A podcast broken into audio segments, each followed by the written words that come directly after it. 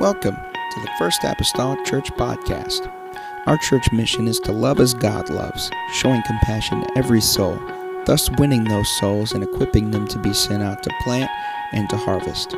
Thank you for joining us today, and we hope that you are blessed by today's podcast.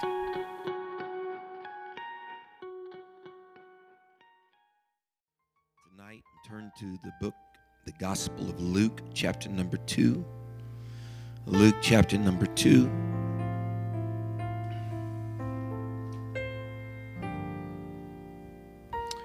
Won't be long here in the month of August. We'll have a wedding of Alex and Grace. I'll be around the corner. Men. That same weekend, on that Sunday night of that weekend, Evangelist Michael Maupin will be dropping back by for an evening service. He reaches out to me whenever he's in the area, and he preaches for people who just have one service on Sunday. And so we just kind of pick up the other service for him, and have no problem doing that whatsoever. I'm doing that in October, too. And he says, I don't want you to get tired of me. I said, man, it's just one service. Seriously, I mean, it's just one service. I can endure you for one. No, I'm just joking. Amen. Amen. So he's going to be with us, and so that will be exciting. Amen. Having him with us on that weekend of celebration. Luke chapter number 2. And going to be again reading verse 41. Again, connect groups resume again this coming Wednesday. Matter of fact, just this coming Wednesday in the month of August is all we have left until we get back to our series on John in the month of September. And so come and be a part of Connect Group. Amen. For that last month of being with one another for a period of time, we'll get back to John. He's still out there. We're somewhere around, I think, chapter 12. And so we'll be able to dive back in. Just hit the ground running, in all honesty. Luke chapter number 2 and verse number 41. Now his parents went to Jerusalem every year at the feast of the Passover. When he was 12 years old, they went up to Jerusalem after the custom of the feast. And when they had fulfilled the days as they returned, the child Jesus tarried behind in Jerusalem. And Joseph and his mother knew not of it. But they, supposing him to have been in the company, went a day's journey, and they sought him among their kinsfolk and acquaintance. When they had found him not, they turned back again to Jerusalem, seeking him. It came to pass that after 3 days they found him in the temple, sitting in the midst of the doctors, both hearing them and asking them questions. And all that heard him were astonished at his understanding and answers. And when they saw him, they were amazed. And his mother said unto him, Son, why hast thou thus dealt with us? Behold, thy father and I have sought thee sorrowing. And he said unto them, How is it that ye sought me? Wist ye not that I must be about my Father's business? Draw your attention one more time to verse 43. When they had fulfilled the days as they returned, the child Jesus tarried behind in Jerusalem. And Joseph and his mother knew not of it. Real simple tonight. My brain feels a little mush anyway, so I hope I can string together a sentence or two. I just want to talk to you tonight about when Jesus tarries behind. When Jesus tarries behind. Amen. We need the help of the Holy Ghost. Father, I come to you tonight. God, I'm so grateful, Lord Jesus. God, I'm grateful for being able to come into this house and, Lord, to have freedom within this country, Lord, to worship and to adore your name. God, this is a privilege. This is an opportunity, God. I do not want to, Lord God, take it for granted. I do not want to deny myself of it. God, I want, Lord Jesus, to take the full benefit, Lord Jesus, of coming to the house of the Lord, worshiping you, honoring you. God, we come together tonight, God, for you and your purpose. God, not for our neighbor, not for our friend, not for a member of the family, but God, for you. I pray, oh Lord, this evening, Jesus, God, that you would get the glory and the honor, God, of whatever is done in this place tonight, and will not fail to thank you for it. In the lovely name of Jesus Christ, I pray. Amen. Amen. The church say amen. Amen. Can we just give a hand clap of appreciation for these singers and musicians? They've had a busy week, and yet they have given of themselves and their time and ability here again today. Amen. We appreciate them. You may be seated in Jesus' name. When Jesus tarries behind, no doubt the responsibility of parenthood fell heavily upon the shoulders of Mary and Joseph as the angel Gabriel come to visit them individually and announce the arrival of a son that would be born into their lives. Anybody that's here tonight that is a parent may be able to identify with the moment that doctor looked at you and your spouse and said, "You're going to have a baby." There's a certain level of responsibility, maybe unspoken on heart and mind, that comes at that moment. Anyone who has experienced the announcement of such tidings, you understand that emotional experience that ensues, learning that you are going to be a parent. For me personally, I remember whenever we were first told that Mariah was going to be born, and I had this unparalleled sense of responsibility that become very, very evident in my life. Not just whenever my wife informed me that she was pregnant and then confirmed by the doctor that she was pregnant, but even more so whenever she was actually born.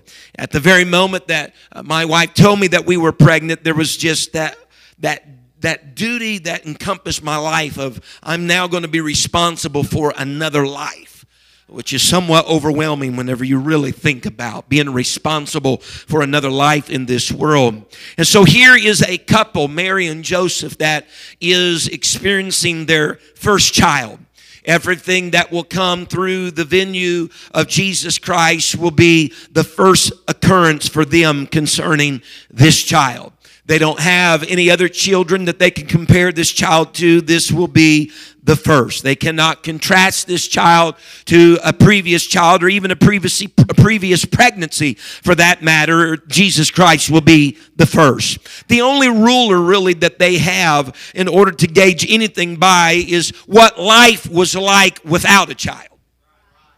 Right? You can't say what life was like with one child. They haven't had that yet. This is their first. So the only thing that they can rule the rest of their life with or gauge what it might be is what life was like, BC, before child.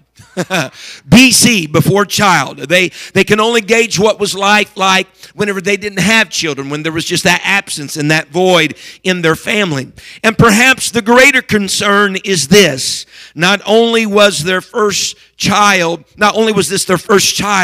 but this child had been proclaimed to them, Joseph and Mary, individually and predestined as the Messiah, the King of Kings and the Lord of Lords. Already spoken to them was his path that his life would take, and without doubt, the burden of this first child became a little heavier, understanding that this is the Messiah. This is the one that the prophets of old had spoken of. And not only that this is not just any ordinary birth. This isn't a C-section. This isn't natural birth. This is an immaculate conception. This is something that was conceived in the womb of Mary without any involvement of Joseph. And so I can only wonder about the worries of Mary and the worries of Joseph. How do you nurture a baby that's the Messiah? How do you nurture a baby that is the King of Glory? How do you nurture this Emmanuel, this God with us? I'm just worried about flesh and blood of a little girl that's going to be born in my family. I can't imagine. Here is the King of Glory. How do you take care of something like that? How do you nurture a Jesus, the Son of God? And so I can almost see Mary to a certain extent of being a little bit of an overprotective mother. Because this isn't just Jesus, Jesus, this is God manifest in the flesh. So it's like, Jesus, be careful. I don't want you to get hurt. Don't be playing in the streets and get ran over by a chariot. You understand what I'm saying? Being an overprotective mother. Stay over here near by my side so I can see you and feel you and know that you're there and present. Just a concerned mama, if you will. She wants to take good care of what's been given to her. She wants to be very mindful of what's been been given to her. And that which was conceived in Mary, the scripture says, was conceived by the Holy Ghost. And so there is no doubt, as the months progress with her pregnancy, as it does with most, excitement and intensity increases as the months go by. It's the first trimester and the second trimester and the third trimester, and excitements are getting high. You know you're going to be face to face with what has been carried in the womb of your wife. And divine providence, as it is in the book of Luke, had driven them to the city called Bethlehem, where that babe was to be born and enter the world in a manger. The care of this young mother was evident as she wrapped that child, the Bible says, in swaddling clothes and swaddling him in cloths. The Bible at various junctures throughout the scripture tells us that a child that is uncared for or not appreciated is one that is most likely discarded and not even swaddled. But Mary has taken the responsibility of parenthood very, very much so sincerely, and she is wrapped and she has swaddled this child in clothes. It's not the case with Mary. She's held this child dear, this child that's from God and of God, dear to her and Joseph's heart. They would follow the prescribed route, and on day number 8, that child would receive his name. That male child would be called and circumcised. He would be called Jesus Christ. And then after the days of her purification had taken place, they would take that child Jesus and they would go to the temple and they would offer their offerings that was to be brought as a means of her purification. And much care was given, amen, at this important passage of life. The naming of the child, the bringing him the first time to the temple, amen, as she would present her gifts. As a matter of fact, the Bible declares to us in Luke chapter number 2, I believe it is, that there would be a couple aged warriors at the temple of the house of God that were eager to meet and become acquainted with this Jesus Christ. Simeon, the Bible says, a man, and Anna, a woman. Amen. They would do nothing but underscore the importance of Mary and Joseph's child. They would begin to recount to Mary and Joseph and anyone in earshot how special this gift of God truly was to them, and not just to them alone, but to society and to the entire world. Some would talk about him as being the salvation of the world. And so again, these parents must have left those encounters with just a certain sense of pride. You know how it is when people poke their head into that car seat and they say, oh, isn't she pretty? Huh?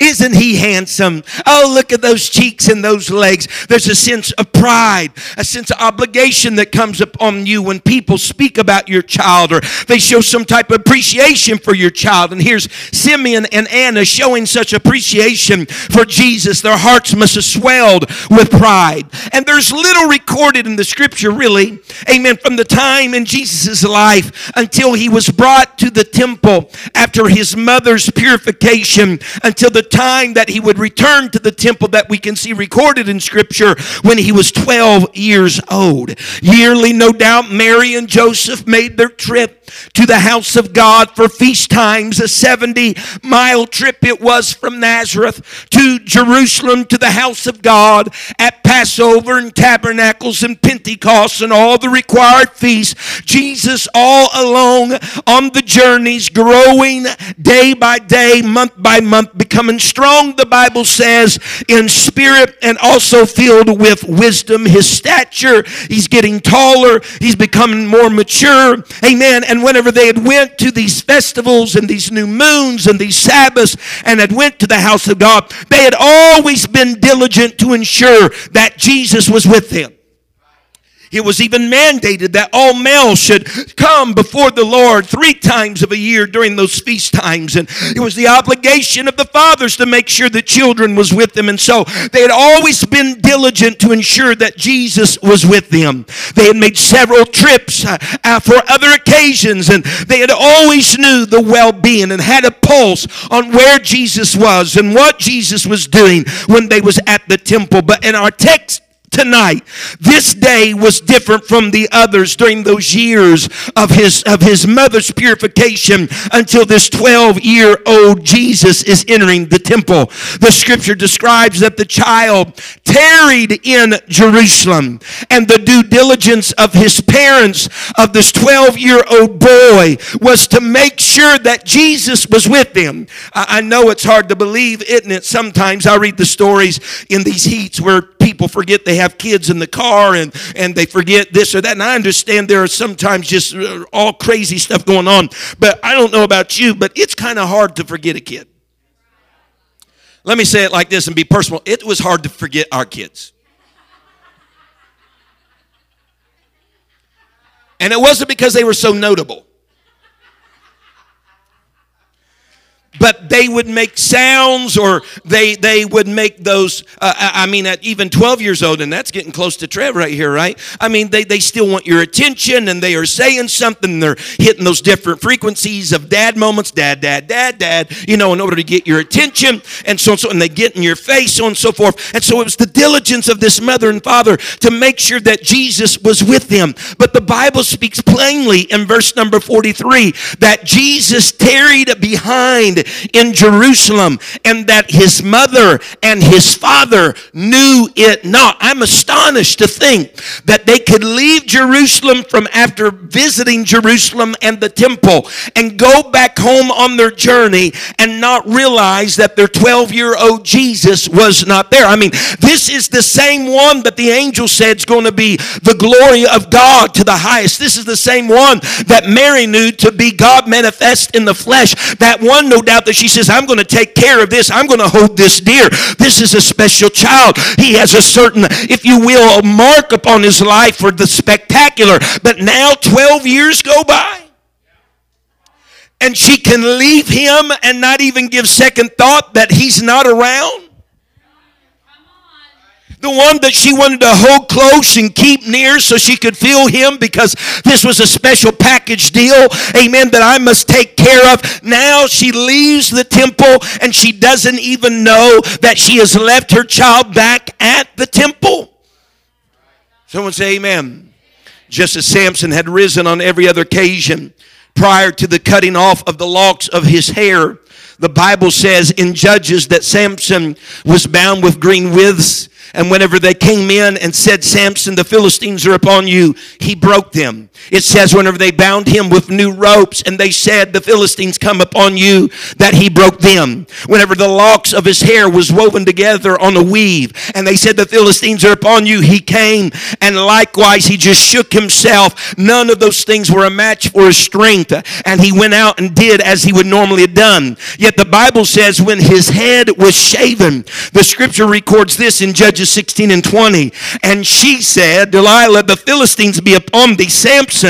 And he woke up out of his sleep and said, I will go out as at other times before and shake myself. And he wist not that the Lord was departed from him. What I'm saying tonight is this: year by year they went up to the house of God to worship.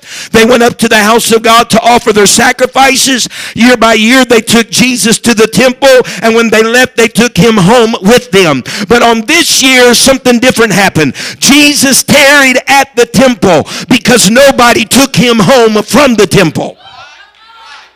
They left just like they had all 11 other years, the house of God.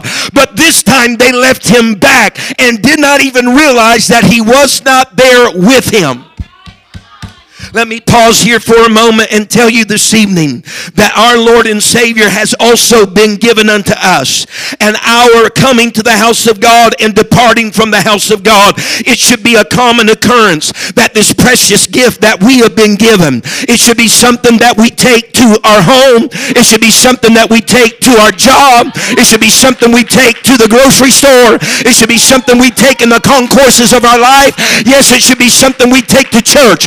But we need not get in the mode that we bring it to the house of God and that's where it varies and that's where it remains and that's where it stays.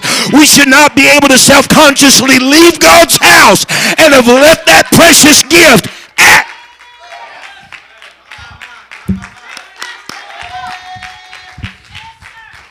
Because I know how it's like to become the new convert. And I've seen new converts receive the gift of God, and they are so excited and they are overwhelmed by the power and the presence of God that they feel all they can talk about is what God has done for them. All they can talk about is that new baby, if you will, that's been birthed in their spirit. All they can do is worship when they're in God's house. Well, amen, magnify God, tell other people about what has happened to them. But something happens over years of time. Amen. If we don't watch it, we'll come to God's house and we'll leave the gift at God's house, and we'll never be any wiser that it's carrying as we are going.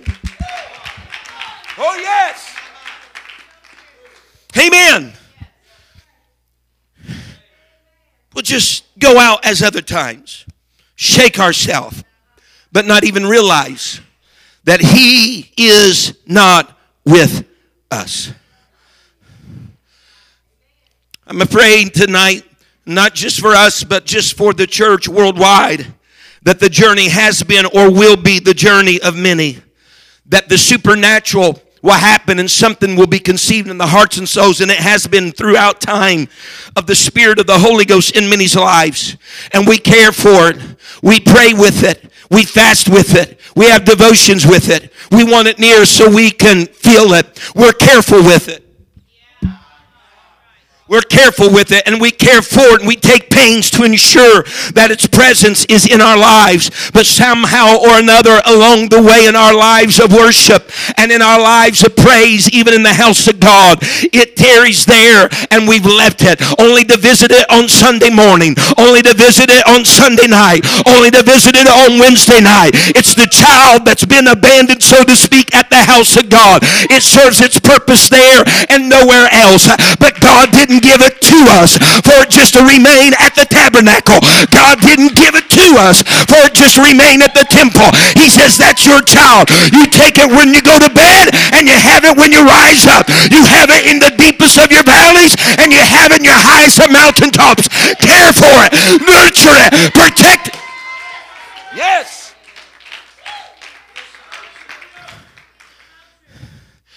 He tarries at the house when we've left Him at the house. In some regards, it isn't known. In other people's lives, if you were to have a frank conversation with them, they'll be able to tell you and mark the exact moment in time when they went without it.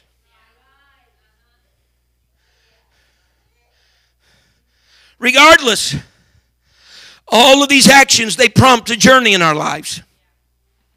Just as the prodigal that took a journey into a far country, we have a journey that begins away from that which you at one time had held something so dear, so close. You travel away from it. And whenever you travel away from it, as is depicted in our text, the suppositions begin. The Bible says they knew not that they had left Him there, but after they get a few days in their journey back home, they start to realize that Jesus is not among them. Jesus is not among them. And so they begin to suppose, well, perhaps He's over here, or perhaps He's over there, or perhaps He is on this band or that wagon, or perhaps He's with that mule or that horse. They are supposing Him to be here and supposing Him to be there. But every time they searched for Him, amen, the Bible tells us that their search ended in disappointment. They could not find where they thought He might be. In the beginning, they didn't have anything. In the beginning, they didn't have another child to compare Him to or contrast Him to. Amen. All they could contrast and compare it to is what life was like without Him. Hallelujah. Someone say amen. Now that familiar terrain of life, amen, is like it was not having Him all over again. It's starting to grow apparent.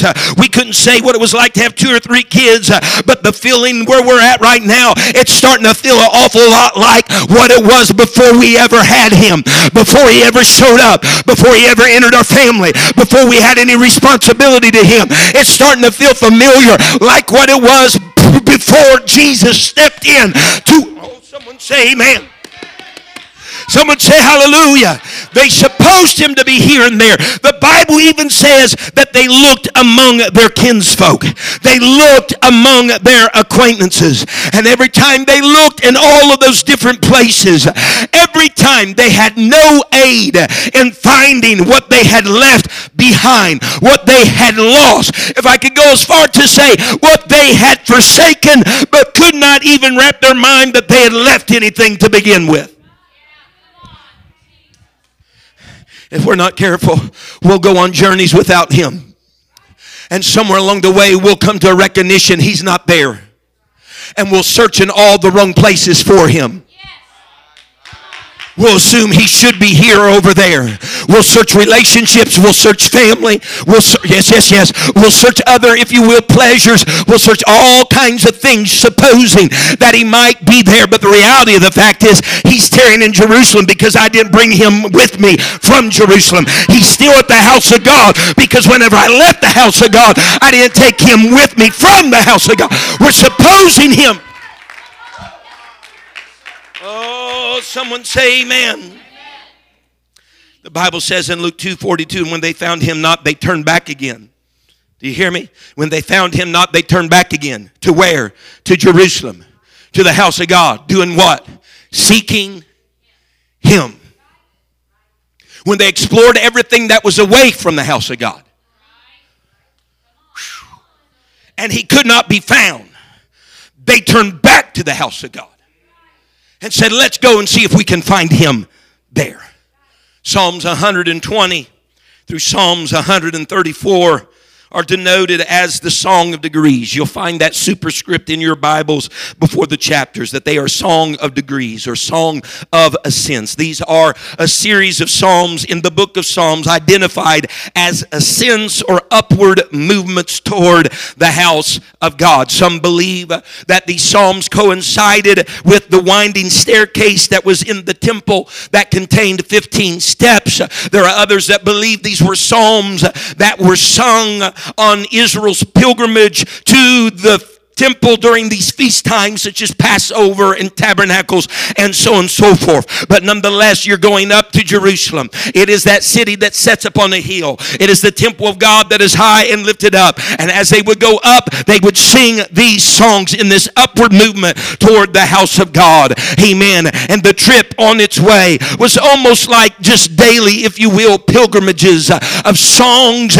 and moving to the house of God. In Psalms 134, David is speaking to the servants of the night, the Bible says, that stand in the house of the Lord. This is the psalm that is denoting the end of his journey to Jerusalem, to the house of God. David has made it now. He has approached. He has come upon the line of finish, being at the house of God. And all along it has been a constant upward movement since his beginning, his pilgrimage up to the house of God. But when we consider this, we look backward. He's made it, but where did he start? Where did he start? What was the first step of his progression?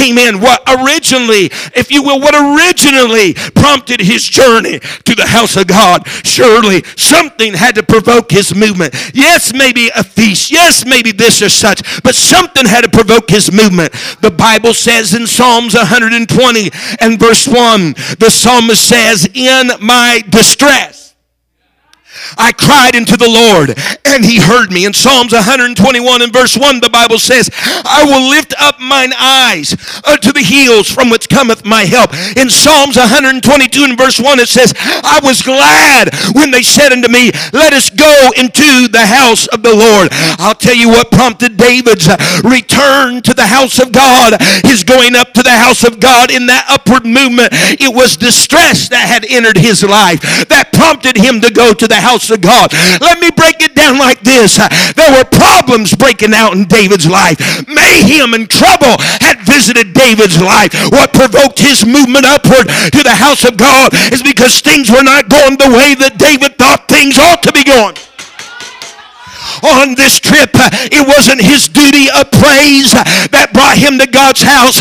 It wasn't his duty of worship that brought him to God's house. It was his distress in his life that brought him to the house of the Lord. Can someone say amen? The first first record, the first recorded words of Jesus are captured in verse 49 of Luke 2. The question he posed to his parents were this: how is it that you sought me? How is it that you sought me? The previous verses already provided the answer to this. The Bible says that they sought him sorrowing. They sought him sorrowing. You know what it was? Distress had drove them back to the house of God. What drove them back to the house of God, Brother Malone, was they realized that they didn't have what they used to have. What took them to the house of God was when they sought every other venue out, even kinfolk and acquaintance out, and could not find what they used to have. They went back to the last time they could remember having it. And the last time they remember having it was not whenever they had the good job. It was not whenever they had food and money and plethora up on their table. The last time they remember had it what they lost, they were at the house of God. And so they think to themselves, if that's the last time I remember having it, I wonder if I can go back there and find it. I wonder if I can go back there and get my grasp and my hand on it today. I'm making a cry to this church and those beyond the walls of this church. If you find yourself lacking something they used to have that you adored and you pulled near to your bosom and you sought several other places and have not been able to find it, I ask you a question, sir. I ask you a question, ma'am. Was the last time you had it, you were in God's house? Then you need to make your way back to the house of God and see if you can get acquainted with what you left there again. Someone say amen.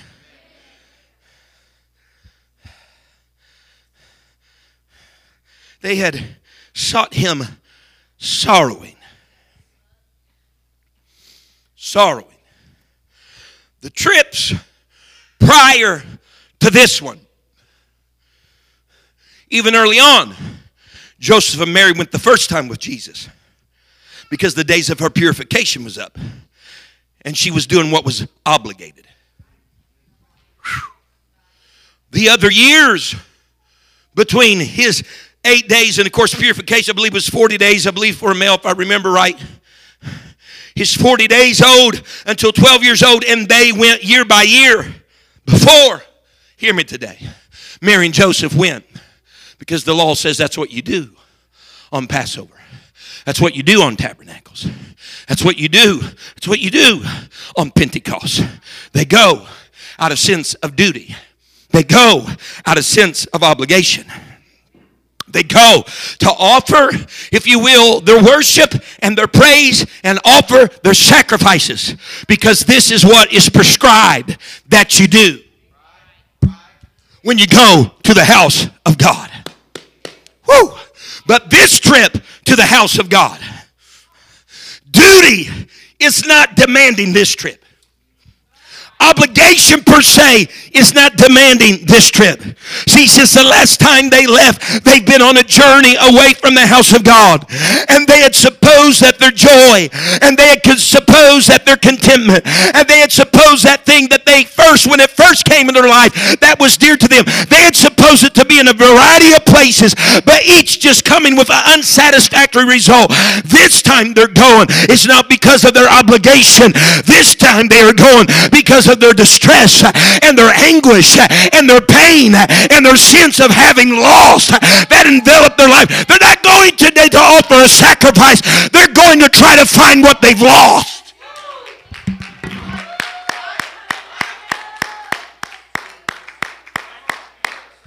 The Bible says in verse 45, and when they found him not, they turned back to Jerusalem, seeking him.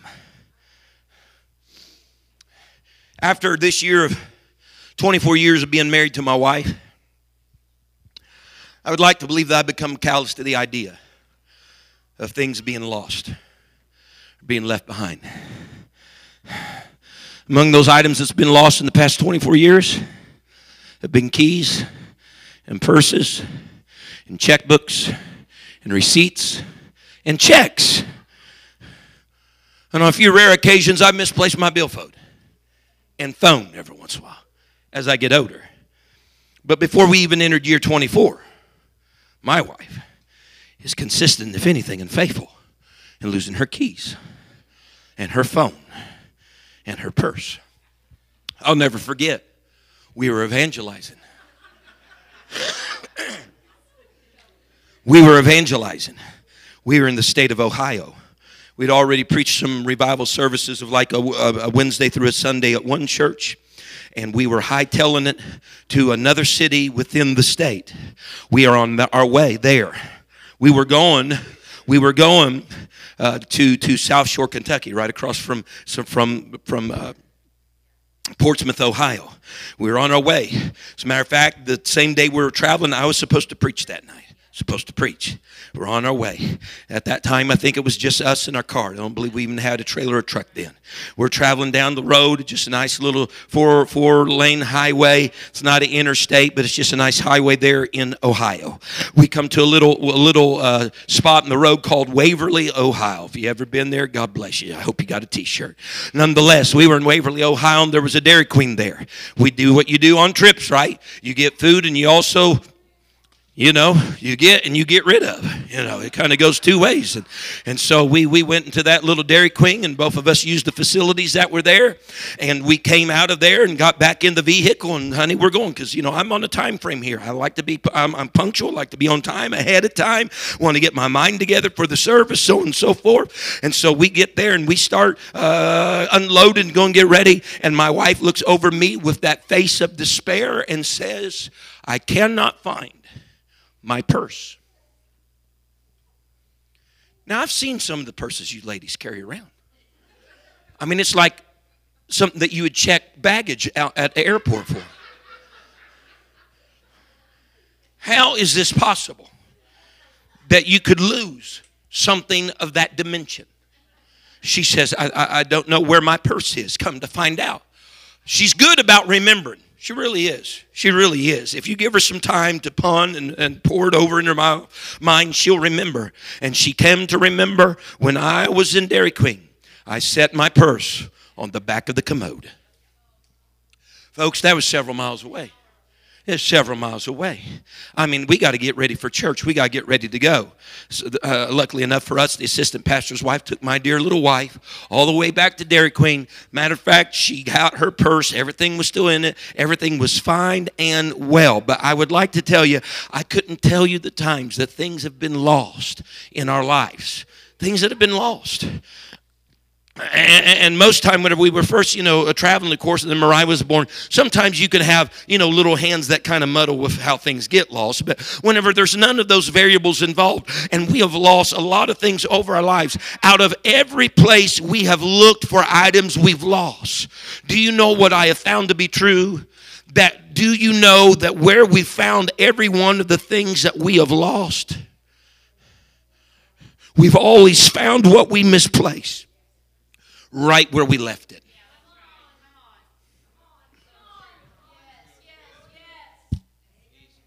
There's never been a checkbook found that's not where we left the checkbook. There's never been a key found that wasn't where we left the keys. There's never been a purse found that wasn't where we left the purse. There's never been a billfold or a phone found that's not where we had left the billfold or left the phone. We always found what we misplaced right where we left it. As a matter of fact, we question each other even still yet today. We ask one another, where were you the last time you had it? Can you tell me where you were the last time you had your keys? Can you tell me where you were the last time you had the checkbook? Can you remember what you were doing and where you were the last time you had your purse? And as we begin to think through our minds, amen, we might come to the conclusion, because this is the rule and the principle, you will find it right where you left it. And so as Mary and Joseph are on their trip away from God's house, like so many times before, they come to the understanding, hey, where's Jesus? Do you got Jesus? I don't got Jesus. Do our family members got Jesus? Is he among the acquaintance? Is he on the camel? Where's Jesus? Mary, where were you the last time you knew Jesus was around? Where were you, Joseph, the last time you felt his hand brush along your elbow? Where was you at? I know know where I was, Joseph. Hey, Mary, I understand that. The last time I had Jesus was at the house of God. The last time I felt him, the last time he was in my presence was back at... I'm telling somebody tonight, if you've grown cold or indifferent to the Spirit of the Lord, you need to ask yourself tonight, where were you the last time you felt him? Where were you the last time you experienced him? What were you doing the last time you had that precious gift close, dear, and near to you? Somebody might need to get involved in the house of God tonight and seek him out.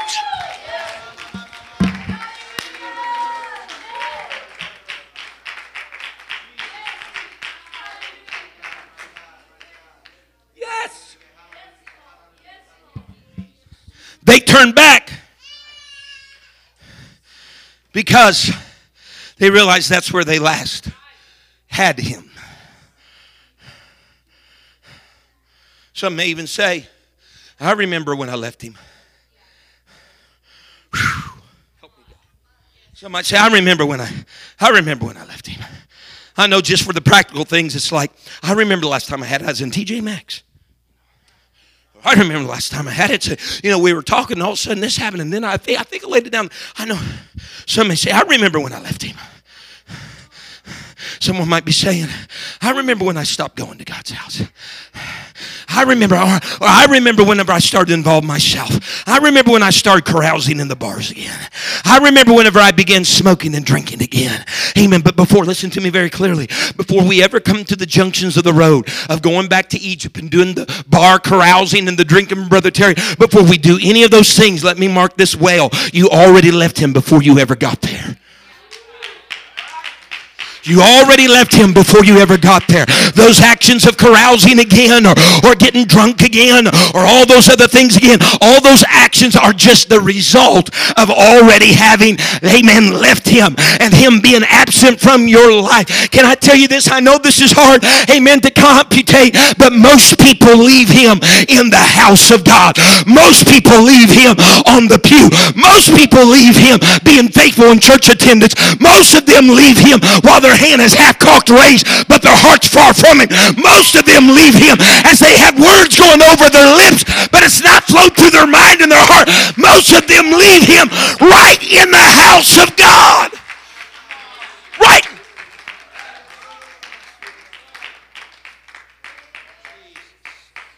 And they seemingly know it not, because they went to the house with their obligation. They went to the house with their duty. They went to the house with their sacrifice. But they left him there. That's how I can be faithful and still be distanced from him. That's how I can serve my obligation and duty and still have no dearness and nearness to him. Because I show up for my obligation and duty, but I leave him here when I go home. They knew it not. The rest of Jesus' first recorded words were this: wist ye not that I must be about my Father's business? Just a few other translations to share with you from that phrase. Did you not see and know that it was necessary as a duty for me, this is Jesus speaking, to be in my Father's house and occupied about my Father's business? Did you realize, don't you realize that I had to be in my Father's house? Was it not clear to you that my right place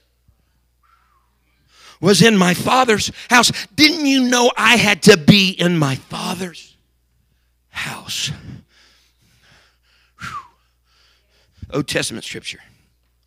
Jacob fled from his homeland. Let me get some water here. I think I'm skirting with a little dehydration, honestly. My body's been kind of sore up between my shoulder blades, and I think it's just because I've lacked water. I sweated it out on the way home. Jacob fled from his homeland to the city called Luz. When he left fearing the hands of his brother Esau. His life was in distress. Jacob was in trouble. He goes to sleep that night at Luz He takes some stones and makes himself a pillow to sleep on. You know you're in distressful times if a stone pillow works for you when you go to sleep. During the night, he has a dream, a vision, if you will, of a ladder that's set up on the earth, whose top reaches unto the heavens. Angels of God are ascending and descending up on this ladder. The Bible describes this, though. The Lord stood at the top of the ladder, and he spoke to Jacob. Whenever Jacob woke up from this sleep, from this dream, from this vision, he states these words in Genesis 28 and verse 16. He says very plainly, he says, surely, he said, the Lord is in this place, and I knew it not. Think with me for a moment. I really don't know if there is one worse than the other, but I don't know which is worse. And that is the Samsons that think nothing has changed, but God's Spirit has departed from them. Or the Jacobs that miss where God's Spirit is. Because the Samson said, I'm just going to do like I've always done. And he's assuming that God's Spirit's going to be there, but it wasn't with him. Jacob is right in the middle of God's Spirit, and he doesn't realize it. I don't know if you can necessarily pit one against the other as though one is worse than the other. But I do know this. Either way, both were oblivious to the lack of or the presence of the Lord. The Bible says, after Jacob had spent his years among the house of Laban, and he had acquired wives and acquired children and acquired livestock, and he's on his way back to Luz, that he renamed Bethel, the house of God. And he's on his way back to the house of God. Please to know that as Jacob is returning to the house of God, the distress of his 20 years of being away has driven him back there. It seems the first time, and now again this second time as he visits the house of God. But he had to go, and he had to find out what he had left behind. It was there found at Bethel, the house of God. The Bible says as Jacob is approaching the house of God, Bethel or Luz, if you will, this second time, that the idols that his men and women and family had garnered and had got in their 20 years of being away, amen, the Bible says that they had to surrender those things unto Jacob, amen, and that's just an indication that they had been on a journey, really, of searching and trying to suppose where they might find something that is lacking. They found it in their idols. They tried to find it, I might say, in their idols. They tried to find it in these images that they had collected. But you know what? Their search never ended once they had their hand on those things, because they understood this wasn't it. Jacob understood, this doesn't give me the same feeling. This doesn't give me the same feeling, the same exhilaration that I had when I was at Luz. Think of it now. He served 7 years for Rachel. He served another 7 years, amen, for Leah. He had children upon children. He had got livestock, all these things. But none of those things could touch what he experienced. He left with a staff. He's coming back with all this stuff. But no matter where he searched and where he supposed he might find it, he wouldn't find it until he got back where he left it. And so he's on his way to God's house. They're throwing the gods, amen, under the tree, and they are going to the house of God, because Jacob is remembering it was at the house of God that the ladder, amen, stood on earth, and it reached all the way to heaven. It was at the house of God. That didn't happen with my uncle Laban. That didn't happen when our fifth son was born. That didn't happen when I got more livestock than what I could even handle. No. That happened at God's house. He remembered it was there that angels were ascending and descending, who Hebrews says they were sent as ministering spirits, sent forth to minister for them who shall be heirs of salvation. They're ascending and descending on the ladder. That was at the house of God. That wasn't in the country I've been for 20 years. That was at Luz. And the place where you left him will be the place that you find him. And although distress may have riveted your life and driven you from there, amen, ministration can take place. And your departure can be different than your arrival if you get back to what you left. You'll stand for me. I'll try to tie this up and put a bow on it.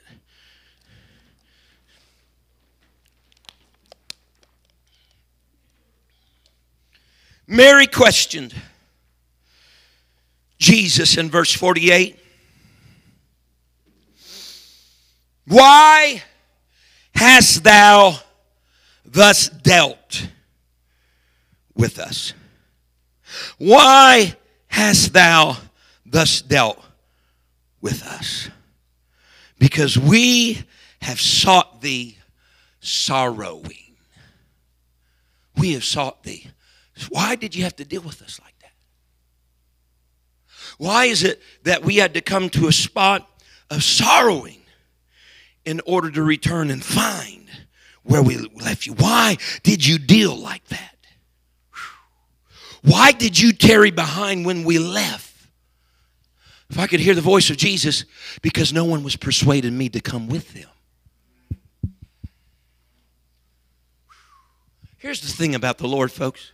He is a gentleman. Lord's a gentleman. He will not force himself on somebody.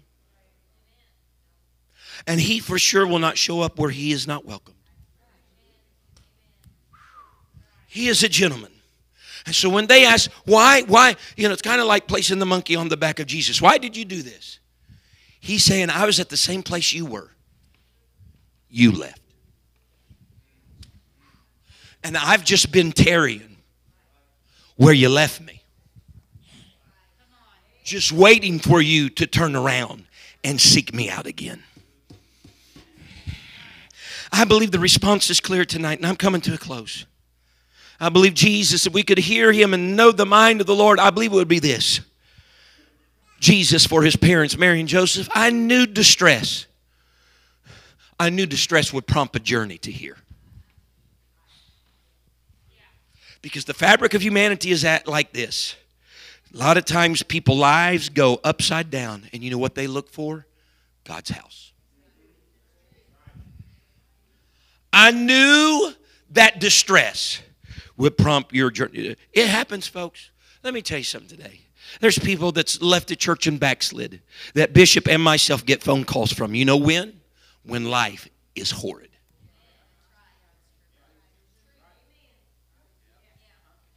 Why are you dealing with us like this, Lord?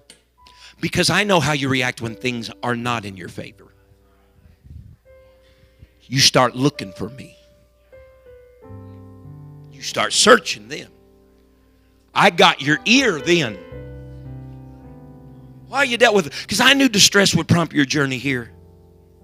And I knew that you could only find me where you left me. And I knew you could only be ministered to from the heavens where the earth is connected to it. That's the house of God. We'll find him tonight. Right where we left him. Jesus tarried behind because no one thought to take him along on their journey from the house of God. No one thought to take him along. Now, when he was an infant, they would no doubt remember. And when he was such as that, they would no doubt remembered. It's kind of like the other day, I was talking, I think it was to Zach and Malin, and you know, you can agree or disagree with me. It really don't matter to me. But babies get a lot of attention from everybody. Little Addison, look at her. I mean, come on. Yes, ma'am. They get a lot of attention. People will ooh and awe and gawk over a baby. They'll change that dirty diaper. This is a baby. Feed it, hold it, rock it. Mark my words, I've had 2 children. As they get older, people become less interested in your child.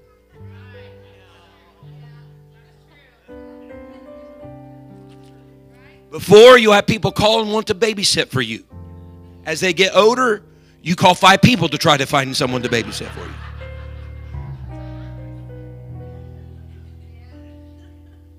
What are you saying? It's saying when it's fresh and new, when it's fresh and new, it gets all the attention. but as we grow older with it.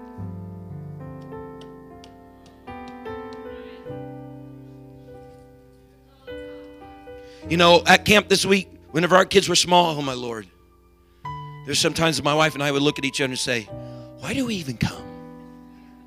I'm serious. I remember Mariah was 2 months old when she went to her first National Youth Convention. You all been there. The sound there can cause your pant leg to shake. Imagine what that does to the organs of the child. What I'm saying is, it wasn't fun.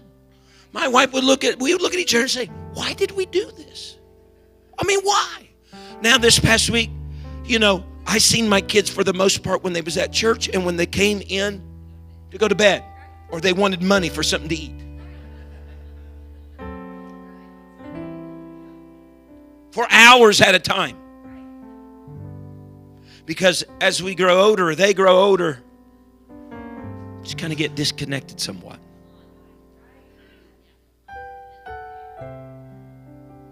I've been in church for 30 years.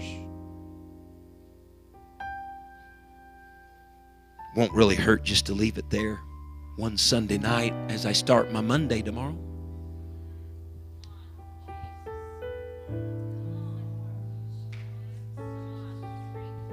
I've been in this for 10 years, or whatever number you got on it. Nobody's staring at it. You know how it is. Listen, baby's born, right? It's not doing anything. But you've all pulled up a chair at the crib. And you watch it. I mean, there's nothing going on. This may not be, this is just me though. I mean, you're like yippee-yay over everything. It spits up, oh, look at that. You know, some bodily function and noise happens. Oh! You know, everything that issues from this thing, you are enamored by.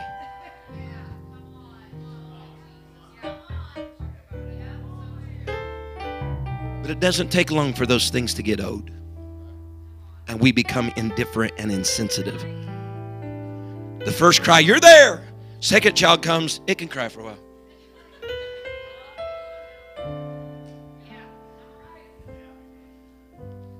When Jesus tarries behind, it's because somebody didn't take him along. And bow our heads in this place tonight. There may be someone here tonight that even through this service, you've already loosened your clutch upon the Lord. You're just going to leave tonight. You're just going to leave and do your week your way. You're just going to do your journey and you're just going to touch base with him on Wednesday.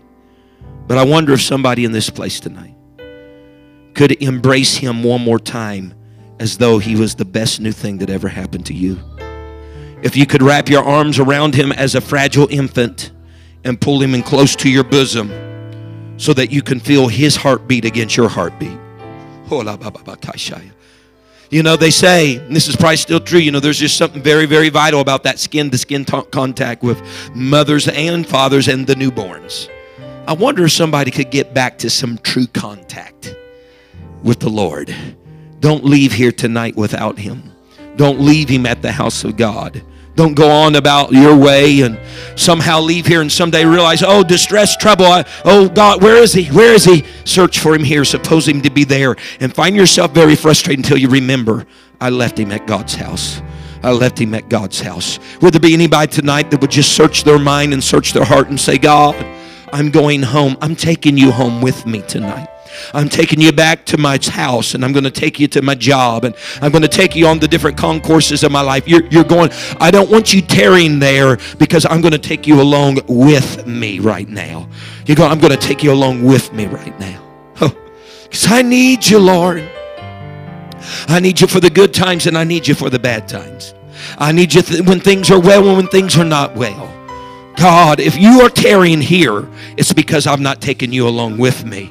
Would there be someone that would begin to search their mind tonight and ask yourself the question, where were you the last time that you felt the true presence of God? Where were you the last time that you experienced an overwhelming... Thank you for listening. If you would like more information about our services and activities, you can find us on Facebook, Instagram, and Twitter with the username FACMC. Again, that's FACMC. Thank you, and have a blessed day.